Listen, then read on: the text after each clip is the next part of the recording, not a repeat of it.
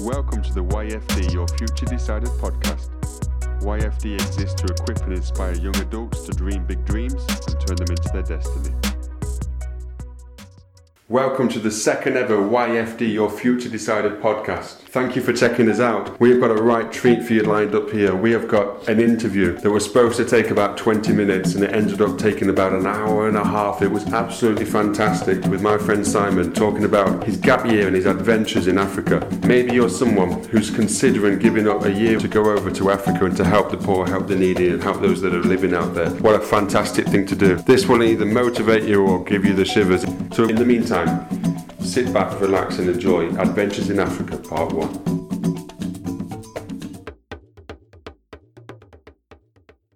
Welcome to YFD, Your Future Decided, the second podcast. I'm here with my friend Simon. Hello. And um, yeah, we're going to be talking about adventures in Africa. So, uh, in the first episode, we caught up with Battle Beats. Go check him out on Instagram. The person that quit his job in a posh restaurant when he was a wine expert and also working, working for a Michelin starred chef to try and make rap beats and break into the American hip hop scene, which is awesome. And now I'm with my, my friend Simon to talk about adventures in Africa. Yeah. So, uh, what do you want to know? Do you want to know why I, why I went? Yeah, I want to know a lot of things, to be honest. So, we're, you know, the reason we're doing all this is genuinely we're trying to catch up with people that have inspired with it. I mean, I don't want to talk about your story in school because it's a bit boring for most people, but it is inspirational in Yeah. that you've started off um, basically like a no contract teacher in a school. yeah. is that yeah, fair to say? Yeah. Yeah. And you've built your way up to the now where you actually you got a lot of responsibility. I don't want to plug too much about what you do, but um, and you go for bigger things and better things. Yeah. And, and that's great. I mean, Yeah. that's that's inspiring in itself. Yeah. I think I'm easily I'm easily bored, so constantly finding different things to do is really important. That's cool. Um, at school. Uh, Yeah, what were you like at I school? was- so I was going to ask, before we quite- get into Africa, go on, tell us about school. I, I was reasonably well behaved in the uh, secondary school that I went, um, and when I did A levels, I wasn't as studious perhaps as I could have been, but I worked quite hard. I worked quite hard at RE in history and drama, and I did school shows and things like that. But I wasn't quite ready to. I knew I wasn't quite ready to go to university. I wouldn't have coped. It would have just been a mess. And so so what did you do at 18? um, at 18, I went to Zimbabwe with an organisation called Project Trust. So I had to raise £5,000, it was then, Wow. um, in a year. So we did sort of school discos and wrote off to companies and, and organised it that way and hit up the mummy daddy bank a bit. Yeah. Um, course. And then went off 1st of September, flew out to Zimbabwe and was placed in a kindergarten in a township called Chiwarizo Township, about 100 miles outside of Harare, which is the capital, Okay. um, in 1999. And uh, that was sort of it. They said, there's your hut. That's where you live. Amazing. Um, there was one Wow. other guy with me, and he was working at the primary school, um, and I was working in the orphanage. And so in the mornings, I was in the kindergarten, Hmm. um, teaching there, and then after school, I would work on youth projects, taking the kids out to go fishing or organising football and rugby and doing some coaching there as well, and helping them with sort of basic literacy skills as well. And we worked with the uh, caretakers and the groundsmen who were also working at the orphanage to help develop their literacy skills. So we did some adult ed Amazing. classes with them, which was really useful, and sort of computer classes and things like that because Hmm. it was 1999 2000 so the internet in Africa was sketchy at best Yeah, was uh, going ask. and particularly, there was no I didn't have a mobile phone when I was out there Yeah. uh, that that just didn't happen I remember getting back and having to learn how to text wow. and people telling me that there was this thing called texting that Because was how long were you out there for? I was out there for 18 months 18 months. yeah uh, 12 months with, with Project Trust That's incredible. 18 months, right? And Yeah. so much change. You've Yeah. never heard of a text message before. no no So it was like being in prison almost. Yeah, you know, yeah. people come out and Yeah, they say that it always takes a while to readjust. Yeah, it was new. I didn't know like typing using the numbers was really bizarre. um, Wow. yes, because the only phone there was a phone in the in the township, Hmm. But it was sort of a call box, and to to da- to ring home, I had to ring up the international operator, Wow. and then they had to reverse the charges, and so I did that a couple of times. I didn't call my parents for three months, just because it was busy and Hmm. and I'd sent I sent letters occasionally, um, but once I worked out I could reverse the charges, I did that a couple of times. Um, and then when my parents got a big telephone bill, that stopped very quickly. And we went back to writing letters because they didn't want to pay seven hundred pound, seven hundred pound a quarter. Yeah, that was. Uh, Is it like it's big? I thought yeah, you were going to tell me like you know fifty pounds. no, no, it was a, it was it was expensive. Wow. Um, but yeah, so so it was pretty independent. So picture. I'm just trying to picture the scene. Like you're 18, you're Yeah. fresh. You're probably quite naive to a lot of Oh it. gosh, yeah, I mean, because you've you've brought up at the north of England, Yeah. Durham, quite a stable family yeah, home, yeah. quite a normal upbringing, I Dad a. GP, mum was training to be a vicar. Right. So quite a Yeah. quite a fairly Yes. normal. Yeah, absolutely. Right. Yeah. So did you know what to expect on day one? Like, had you? No idea. We have an image of Africa, don't we? And a lot of like Yeah. of what it's like. Did, Yeah. it, did it match that image on your first day there? Um, my that's a really interesting question, Seth. Yes, it sort of did, and it sort of didn't. Zimbabwe is amazing. It's absolutely beautiful, and there wasn't a lot of tourism. Hmm. Um, so we went to Harare, which is the capital, and that didn't match my idea of Africa because I was expecting mud huts and Yes. dusty Yeah, yeah. roads and, and lions and giraffes running around. and it wasn't like that in Harare because it's a huge capital city and there's a central business district and Wow. there's loads of expats and it's, it's a huge, you know, it's a city. It's, a, it's the biggest city, you know, next to Johannesburg, What- Harare. how, how big is it? Like in Um, population? Any ideas? It, probably around about the size of Leeds. Oh, so that's big. So yeah, Okay. serious, Yeah, yeah, serious city. There's two big cities in Zimbabwe. Bulawayo is one of them, and Harare is the, the capital. Hmm. Bulawayo is much much smaller Right. um, and much more quiet. And Harare is big business capital, international airport. If you're travelling up to anywhere above South Africa yeah. on that eastern side of, of sub-Saharan Africa, you've got to go through Harare. So it's a transport link as well. When we went up to Malawi, six months I spent in Malawi and 12 months I spent in Zimbabwe. You have to go through Harare. So that was really big. And we spent the night at an orphanage there and then travelled out the next day to, to the township. And that, that was like real Africa. That, that was very much, we were the only white guys within 50 square miles Incredible. and and no one spoke English Hmm. and I had done a language assessment test on whether I would be good at picking up language when I was training for, for going. And I think I got one of the lowest scores that Project Trust had ever given anyone. So they put me somewhere where they thought they'd be speaking English, um, and they absolutely didn't. But I came back being able to speak Shona, which is the local language, and a bit Sure of. Well, Ndebele, which is the, the other language, reasonably reasonably well. I had conversational yeah. sort of conversational Shona, which the other guys didn't have. I think mostly because it they put me in a kindergarten Hmm. with lots of three year olds and four year old orphans, uh, and they couldn't speak English, and so I had to learn very fast.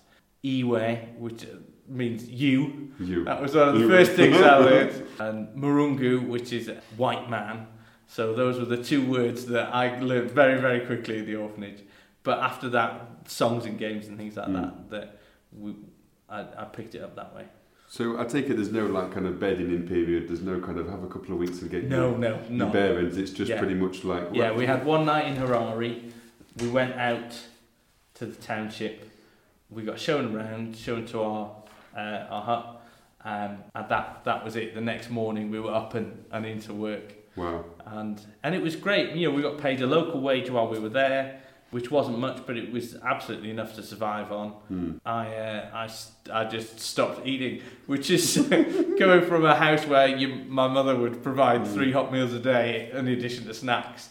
I uh, I just stopped eating and, and Wow. lost a lot of weight, which probably wasn't a bad thing. Um, on weekends, occasionally we would travel into the city and Hmm. and there was burger places there that we would go to, and, and there was an internet cafe, and sometimes it had a connection. So uh, email was, I remember getting emails from people saying, "Oh, they're just elephants running around," and I thought that is bizarre, and there wasn't.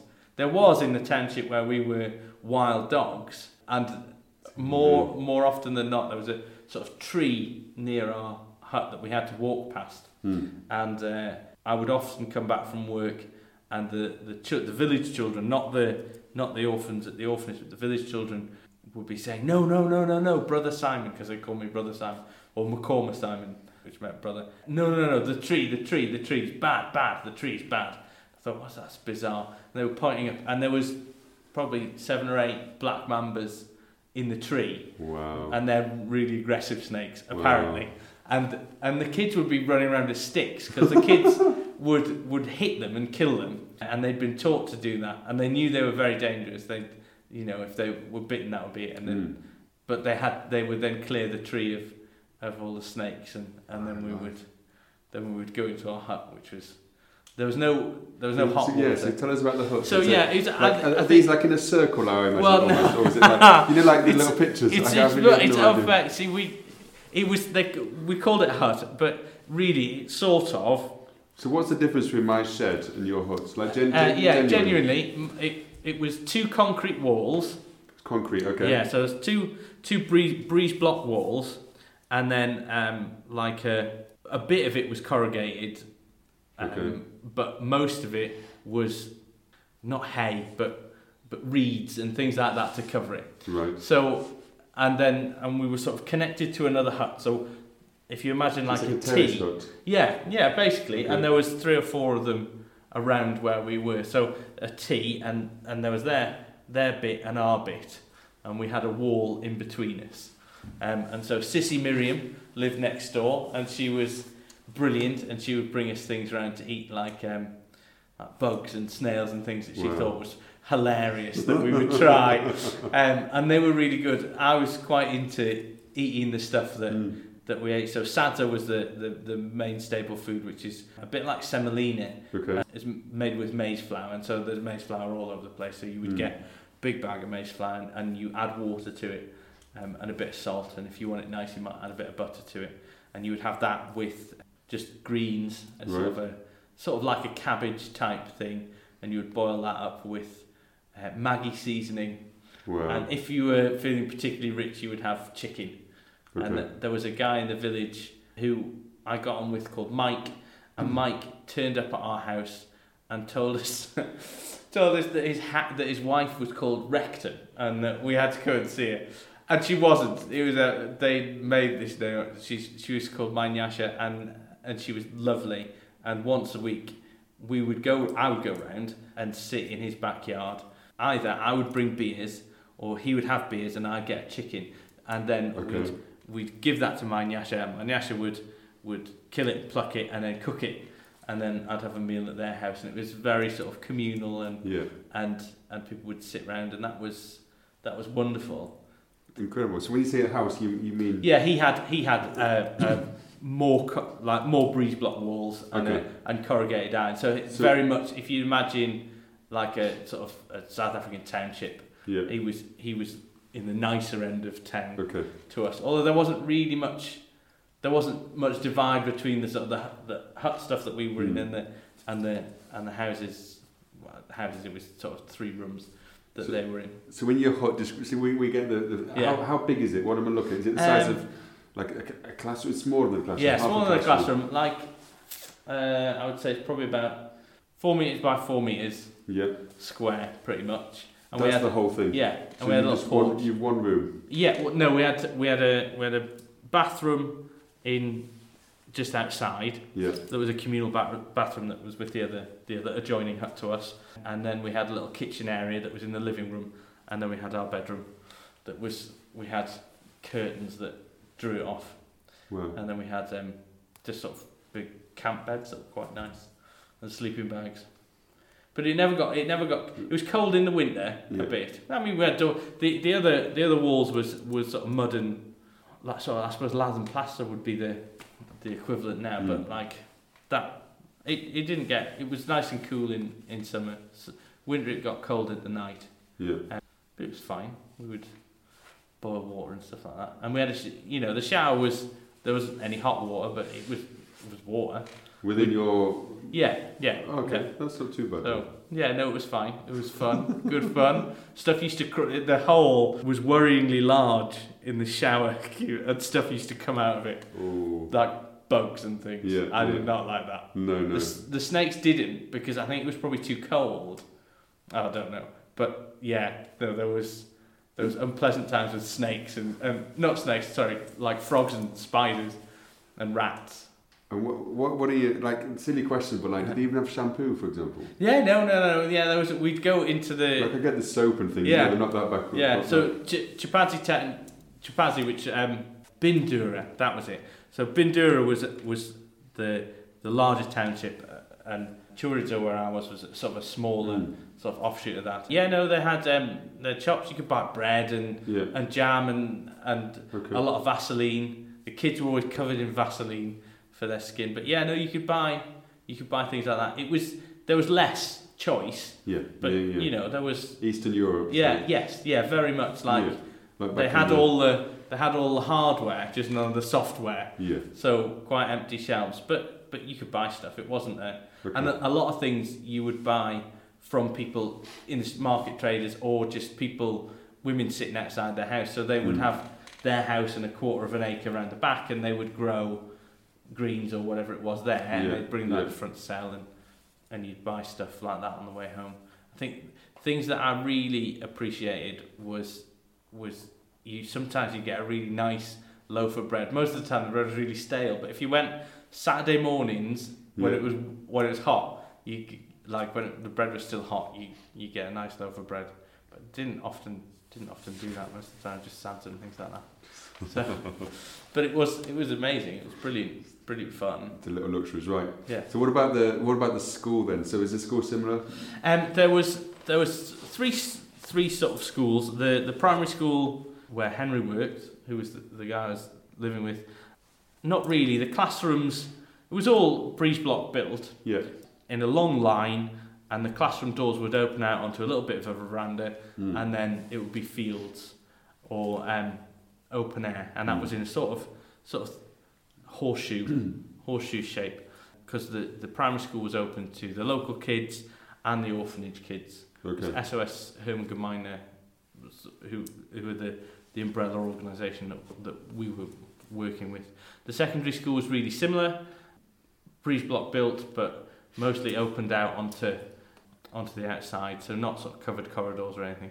And the primary school was three classrooms, and you as a teacher, you had to make sure that you swept up and cleaned your floors Yeah. at the end of every day as well as Okay. As, like as other stuff. So it was very, it was very much structured in a way that that was your space and you tidied it, Yeah. you kept it clean, and, and you would you were judged by Mai Mataviri, who was the uh, she was an ex nurse and she had been she Yeah. had lived in England for a while and she'd come back. So she knew about germs. Oh and God, she yeah, and she, she okay. was if your floor wasn't clean, which mine never was. That oh, I was the only bloke, the only bloke teaching in primary school, and they were never. Honestly, I would I would brush it, and you had a sort of very short brush, so I got terribly bad back. You had to brush this floor, and then you had to cle wash it Mm. every day, and I would do it, and then they would come and go, "Oh no, brother Simon, brother Simon, will you never learn? like, this is a terrible floor." And I would think, "I've just tried so hard." I'd be like, "No, it is so dirty," and then one of them would then do it. See, I'm impressed that they got you to do it. I thought it'd be like a punishment almost for some of the kids. And you're like, what sort of punishments did they have? With like, Oh, this gosh. is like 90s. Ah, right, I'm- I'm just intrigued because you know, in my primary school, I, I- I think you know that I went to primary school in year six. I was in a French school, Yeah. and it was a really backwards village school. Three classes, seventy odd kids, Mhm. like fifteen in my class, year five and year six, the equivalent of. Mhm. But the headmistress, she was the she used to deal with those that were six and seven, I think, so Yeah. the first years.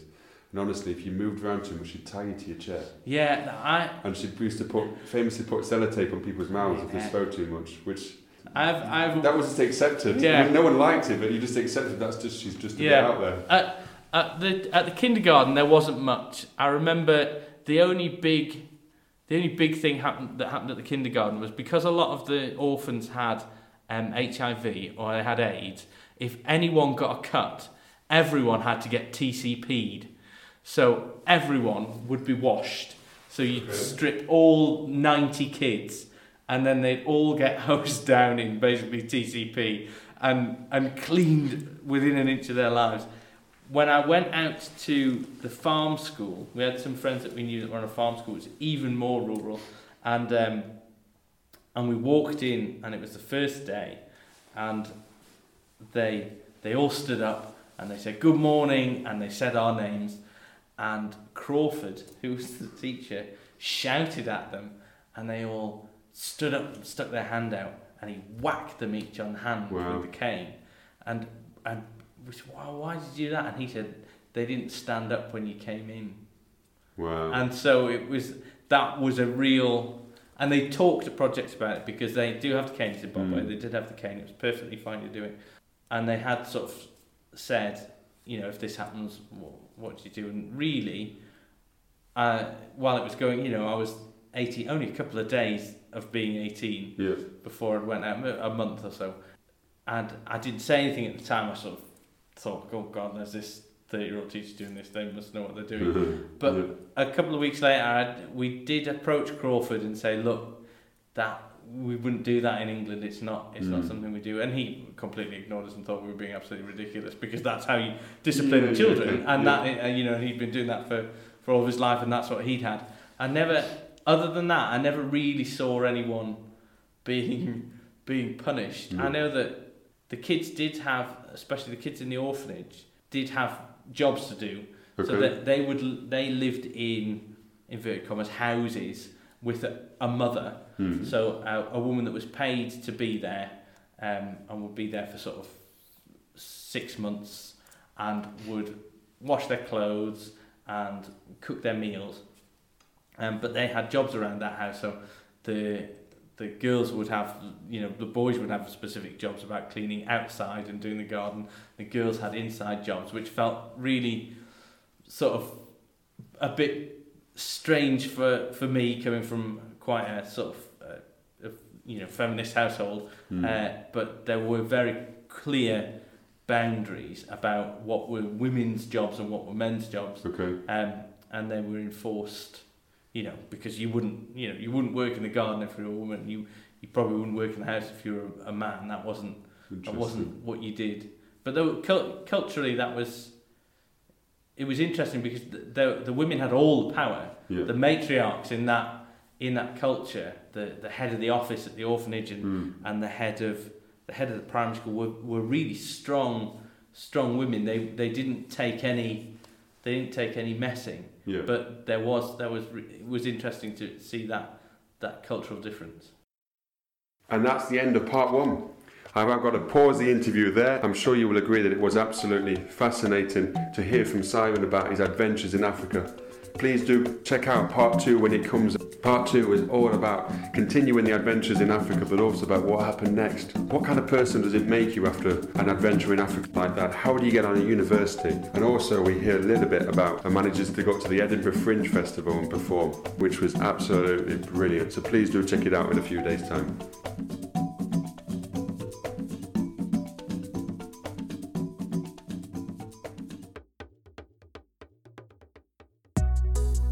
Thank you for listening to the YFD Your Future Decided podcast.